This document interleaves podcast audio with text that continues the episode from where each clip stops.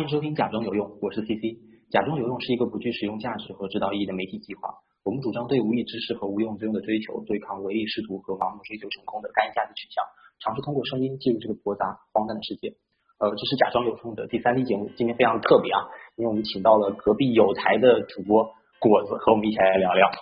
Hello，假装有用的听众朋友，你们好，我是果子。要不和大家简单的唠嗑唠嗑，说一下你的节目。呃，我的那个节目呢，目前是处于刚刚诞生的状态，然后它之后可能会继续的萌芽和生长，但目前暂时还没有太多可以分享给大家的内容，待我再好好的准备一下。没有关系，可能大家不是特别 care。好的，好的。就发现我这边有四个主播，四四个听众，然后你那边有六个听众，合在一起有八个听众。挺好的，这个数字很吉利，我很喜欢。对，OK，扯远了，然后回到我们今天这期的那个主题来，就这期我想聊一个话题是读书，因为在和那个果子聊我们这期的那个主题的时候，正好是四月二十三日期间，就是世界读书日。那每年这个时候呢，都会有很多的关于书的一些活动。对，当然可能等到大家听到这节目的时候，已经离四月三二十三日又过去了很远很远了。对，又又再一次印证了我们这是一个马后炮的节目。然后我手上有一组数据，你可以来猜一下，就是你猜说在这次的那个世界读书世界读书日上，然后像当当这样的一个呃书商平台，它一共卖出了多少本书？卖出了多少本书是吧？嗯，对，一千万。呃，你可以再猜一下。嗯，五千万。哇，其实这样，其实我我也不知道到底卖出多少本书。这样子。对，但他公布了几几几个数据，第一个是说四月二十三号当天，第一分钟卖出了三百五十万本，然后一小时内卖出了六百八十五万本，然后他说是四月十号到四月二十三号，整个书香节当中累计的收订是二点一亿册。对，就当然这可能是电商平台的夸张，因为他自己提供了一个叫收订的概念，我不知道这个什么概念，但是哪怕说它是呃有一定的水分，但是仍然是一个非常庞大的数字，二点一亿册。其实是有一点超出我的认知，我还蛮震惊的。你在这二点一亿册当中有没有贡献一些？你到底有没有买书？没有哎，这个数字我听着还蛮震惊。然后我有看到说什么当当书香节有五十万人在线阅读，这个数字我也觉得蛮大。然后我没有在这个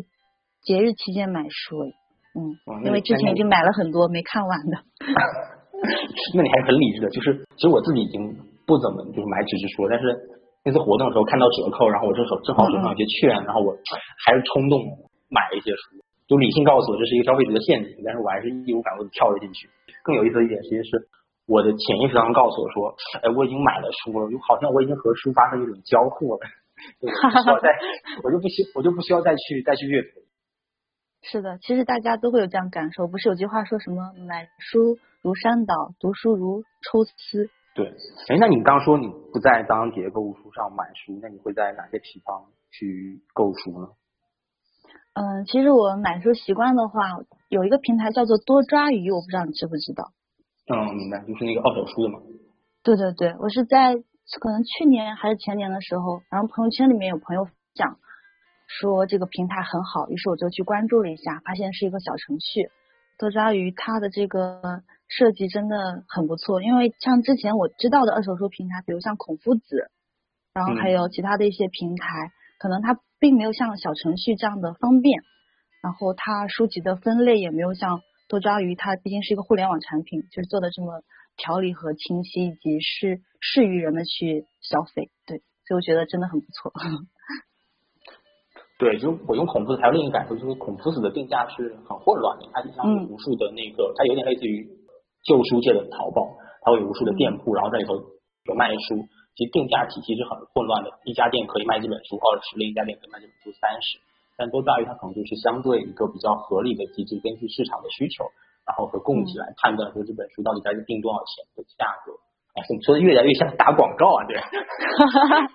没有，我们觉得是真诚的在欣赏和赞美这个产品。对，请请多让一个公关同学、市场部同学让我们打钱，好吧？对，所以你的那个阅读都是，就是你平时读的书都是购买纸质书然后来看吗？嗯，其实之前也尝试过看那个电子书，比如那个 Kin Kindle，对，嗯之前我买了，但是总觉得它翻页的时候会有一个闪屏的那种嗯效果，然后一直都接受不了，后来又在闲鱼上把它给卖掉了。再后来呢，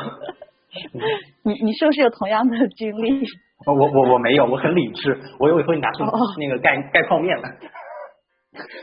明白了。然后把它卖了之后呢，后来就一直习惯在 iPad 上看那个电子书，就觉得也很方便。嗯，哦，那你看来还是蛮喜欢那个就是电子阅读的。是的，因为它毕竟相对来说比较便携，而且可以一次性的储存大量的书，然后尤其在没有网的情况下，就可以随时拿出来然后翻一翻，就感觉还不错。嗯。呃，纸质书和电子书你会有什么选择吗？比方说什么书会偏向于纸质书看，什么书会偏向于电子书看？嗯，其实我平时看那个电子书的话，很多时候是 PDF，就是会在这样说是不是不太好？在淘宝上买那个呃盗版的电子书，然后先荡下来，就先大概翻一下，如果觉得质量是在我的标准之上的，然后也值得反复阅读的，我会再去买纸质书。然后觉得可能哦我只是翻再就是只是简单翻一遍，不会再翻第二遍了。就不会再去买纸质书了，大概是这个标准。嗯，当于你还是有一条隐隐的金线。是这样的。嗯，说到那个读书这个，我觉得我自己的那个阅读习惯还是偏保守，因为我自己基本不读电子书，哪怕是 Kindle 那个这样子啊水墨屏，哦因为我看了会特别容易眼睛疲劳，而且你就像你刚刚说的，切换的时候其实它是仍然有电子感的，它会有闪屏啊，然后会让你觉得你在看一个屏幕，而不是在看一本书。如果能多一些像你这样的 怎么说读者的话，那可能我们的实体的纸质书的产业就会非常的蓬勃和兴盛。哎，但可惜现在的这个潮流和时代，还是把很多的纸质书的市场给压缩了吧。嗯，没有，其实像我这种读者，我会选择去图书馆。图书馆对，就也是一个很好的方法。对，其实我的阅读习惯是很很很保守的，或者说好听点是古典的，就是我会去图书馆，然后漫无目的的闲荡，然后那种看到一本你之前想读的书，但你一直没有买的书，然后那种欣喜感，就是你去书店或者你通过电商平台及时下单、及时满足，无法替代的，那种感觉是我觉得是很棒，有一种狭路相逢的感觉。对，哦，明白了，嗯嗯，然后还有一点是我个人觉得这个电子书它有一个发展一个很重要的地方是，它可以提供一些交互性，就是一种大家一起在读书的感觉。因为读书对大多数人来说，还是能体会到一种孤独感。像因为前段时间疫情的原因嘛，就有看到很多那些书店为了 盈利，他们会举办线上的读书、云读书、云直播之类的，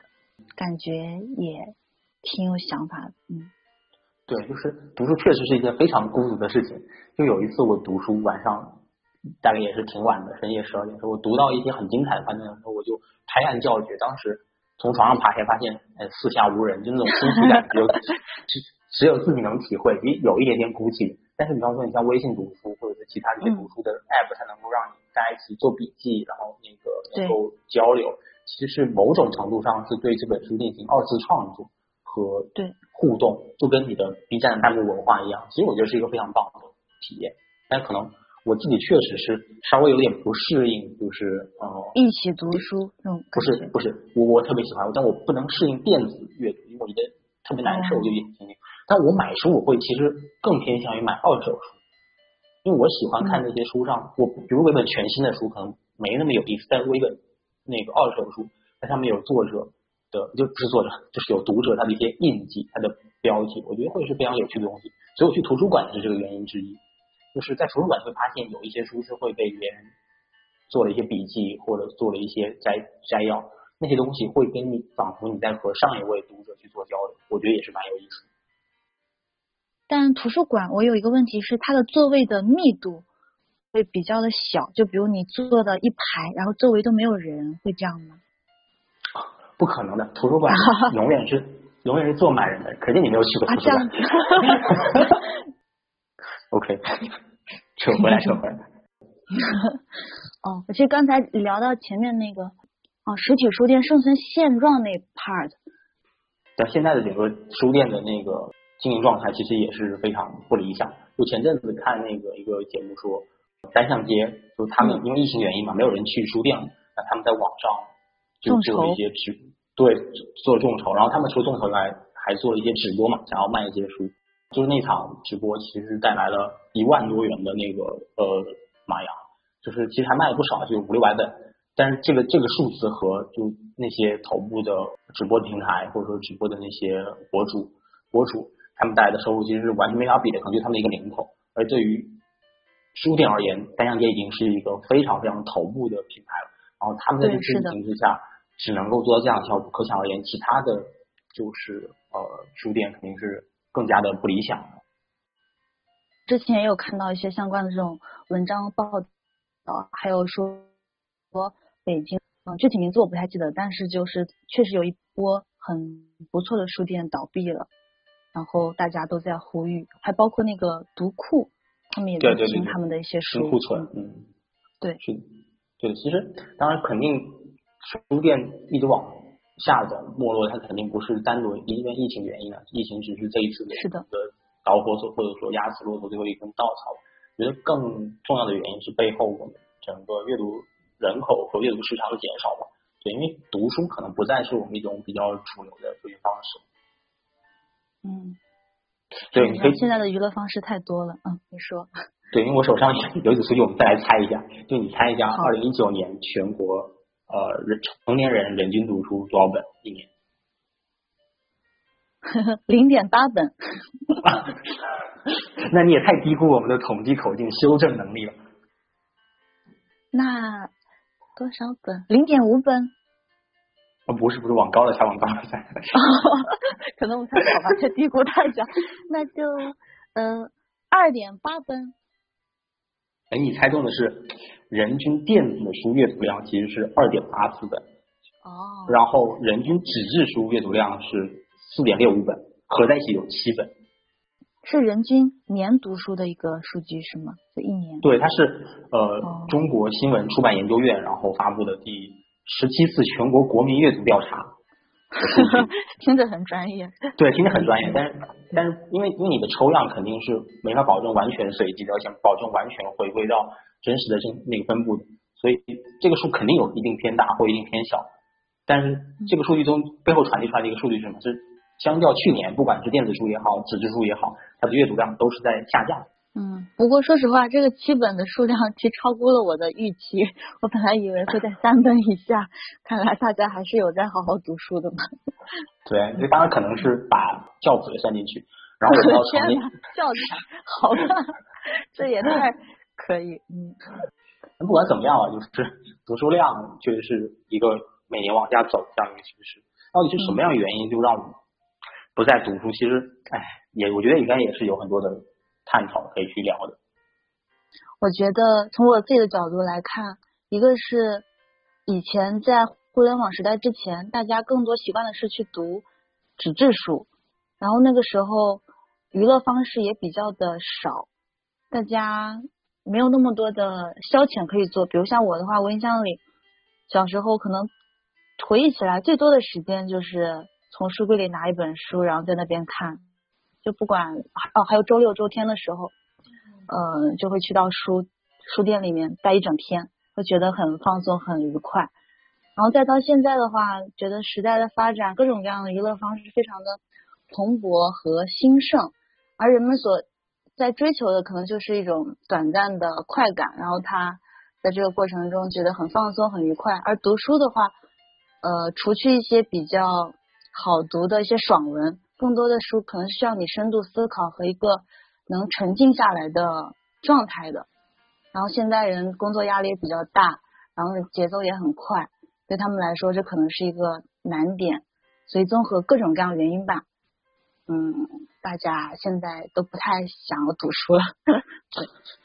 对，我觉得你说的非常有道理，因为我自己在想这个问题的时候，我觉得也有两点嘛，就肯定说的是一样的。第一点就是，嗯，因为我们的可选择更丰富，就是原来我们可能只能打牌。然后看电视，但是现在我们能刷抖音、刷知乎、刷 B 站，对吧？能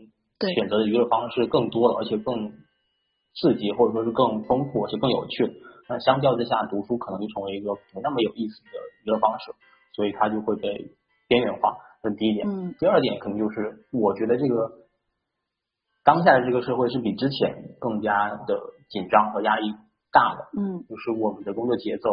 然后呃，就有一组数据，就是说中国人的呃假期是世界主流国家当中倒数的，然后包括我们工作时长都特别长，然后我们这么长的工作时长，这么长的这么大的工作强度之下，其实我们已经很难有状态和精力让自己沉浸到阅读当中去，而会选择更短平快的那种体验方式。我觉得这是两点我自己想感受下来的原因吧。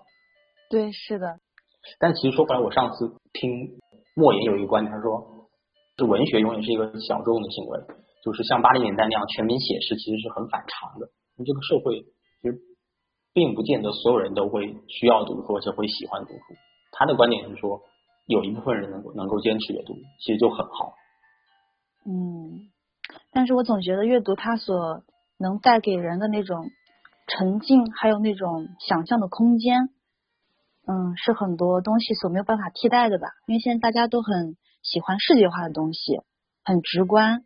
然后很直接。但是通过文字去思考和想象，它可能会更加抽象和给你思维的更多的去发散。就从我个人角度来说，总觉得它真的很难以替代，然后很是的是的必要。嗯嗯对，因为其实每一个媒介都有它的独特的优点嘛。比方说视频，它很丰富，对，它有、嗯呃画面有声音的刺激。然后音频它其实很便捷，比方说像播客，我们随时都可以听。然后文字它的优势就在于它非常的精准，而且有想象空间。你刚刚说到的，就是林黛玉到底长什么样子，哈姆莱特到底长什么样子，其实是给我们很大的想象空间。对，它可能不像视频和音频那样的直接，但它有更多的延展性。我觉得这是文字非常吸引人的一点。对，这也是我选择阅读的原因。对对对，嗯，对了，我刚才有一个问题忘记问了，就是你想去，你你刚才说你经常去图书馆看书，我第一次听到有人说他习惯去图书馆看书的。这可能是为我的贫穷找借口吧。啊，没有没有，其实我也很想去图书馆，因为去，但是我其实之前没有想过可以去图书馆，其实我没有这个怎么说呢，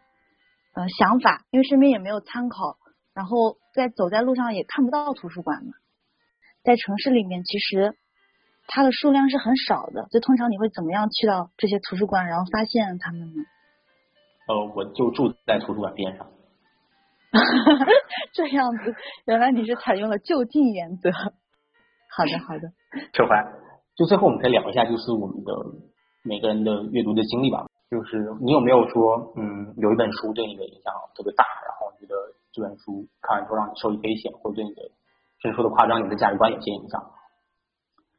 呃，有一本书我特别想要分享，就是马斯洛的动机与人格。马斯洛应该很多人都知道嘛，和那个弗洛伊德他们都是心理学界非常知名的大家。然后《动机与人格》这本书，我当时是在杭州的时候，因为那时候对于自己的人生规划想的不是很清楚，但是呢，周围人，嗯、大家也不太能够理解你为什么会有一些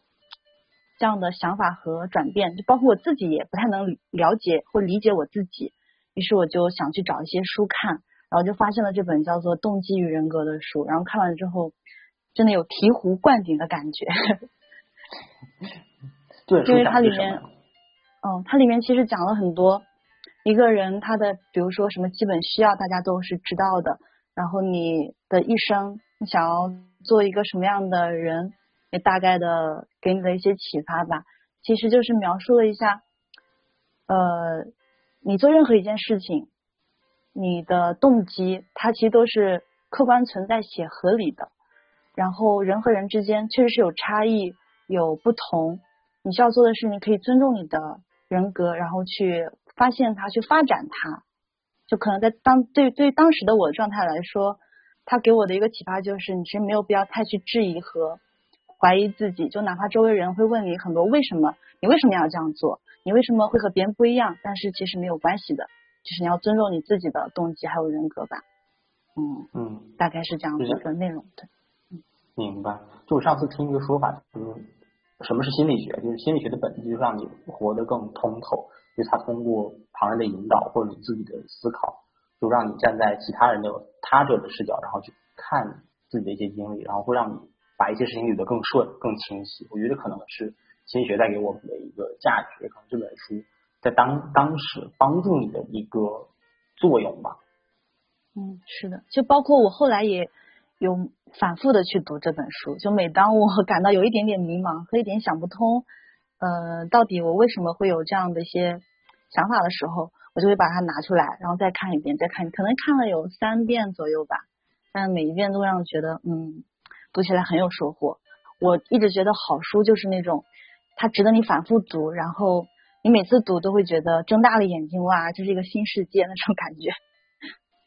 对，就是经典的力量。对。嗯，是的，我我我也分享一下，我觉得对我影响很大的一本书，但是这本书可能嗯不是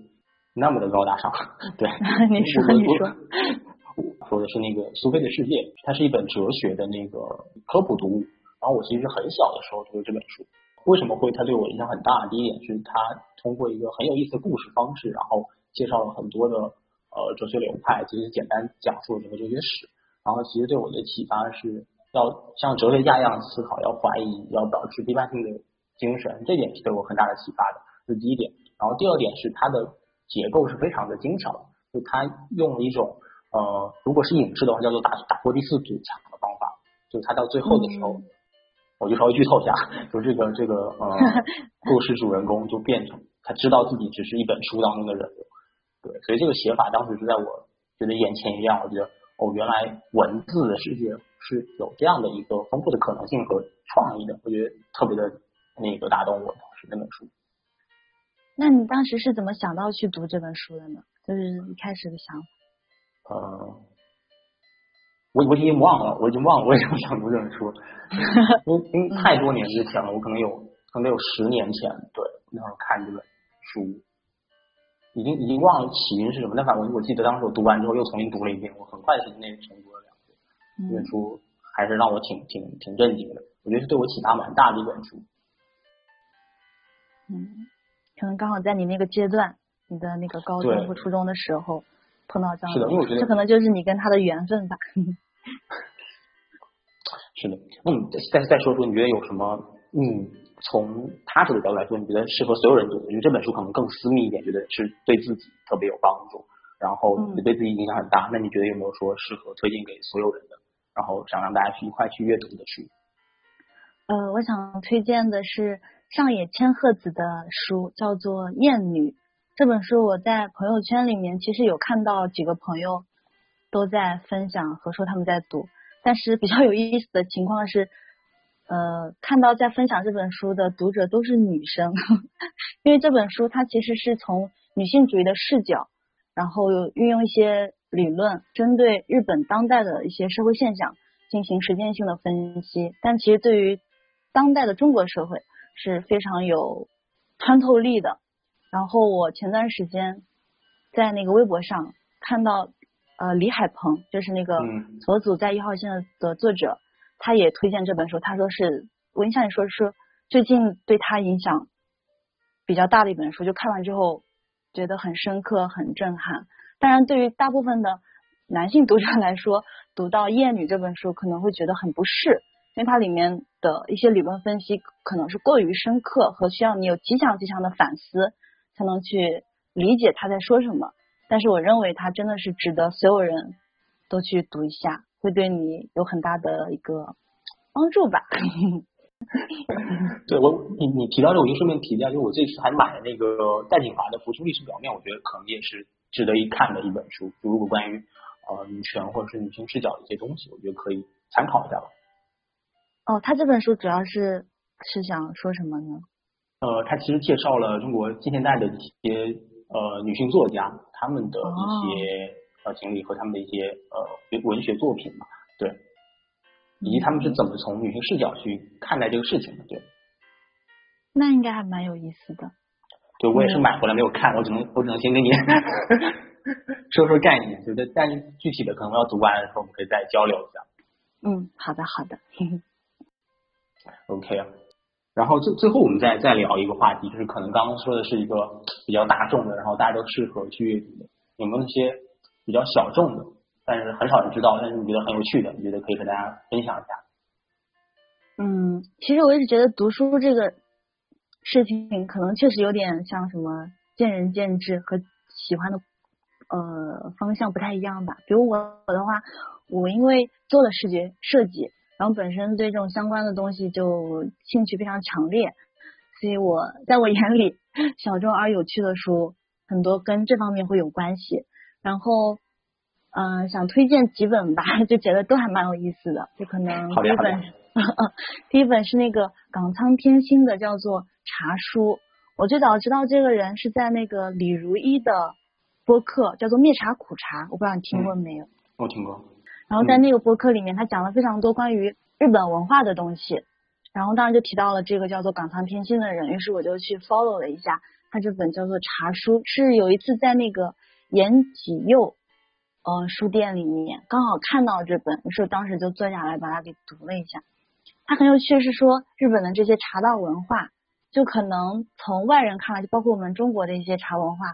呃，以为它是很严肃或者很古朴或怎样。那里面他提到了很多哲学，就是深层次的思考吧。就是你看你是在喝茶，但其实你和这个茶是有一定的交流。然后通过你啊怎么沏茶、喝茶这个过程，其实你是有很多这种很悠然啊，或者对你自己呃物质生活的一些反思的等等。我觉得还蛮有趣的。然后第二本呢是叫做《像艺术家一样思考》。嗯，这本书它其实名字没有像呃，它其实内容没有像你像像像名字这样的呃高级，什么像艺术家一样。它其实讲的就是你在表现一些嗯视觉元素的时候，你是运用了哪些理论？嗯，比如像你如果学习绘画的话，它会有一些阶段性的进阶，先去画一些边线，然后去构建一个空间，再去看这个空间中的相互物体。它的整体关系，然后最后运用你的想象力啊等等，就也很有意思。我觉得如果对于这种绘画相关领域感兴趣的，也可以来读。OK，Mark。啊，然后第三本书是《插画五十年》，是特别厚的一本书。就我一开始买这本书也是想要了解一下插画的历史嘛，但是买到之后让我大为震惊。就在我想象中的插画，可能是现在。在微博上或者很多平台上，主流插画那种偏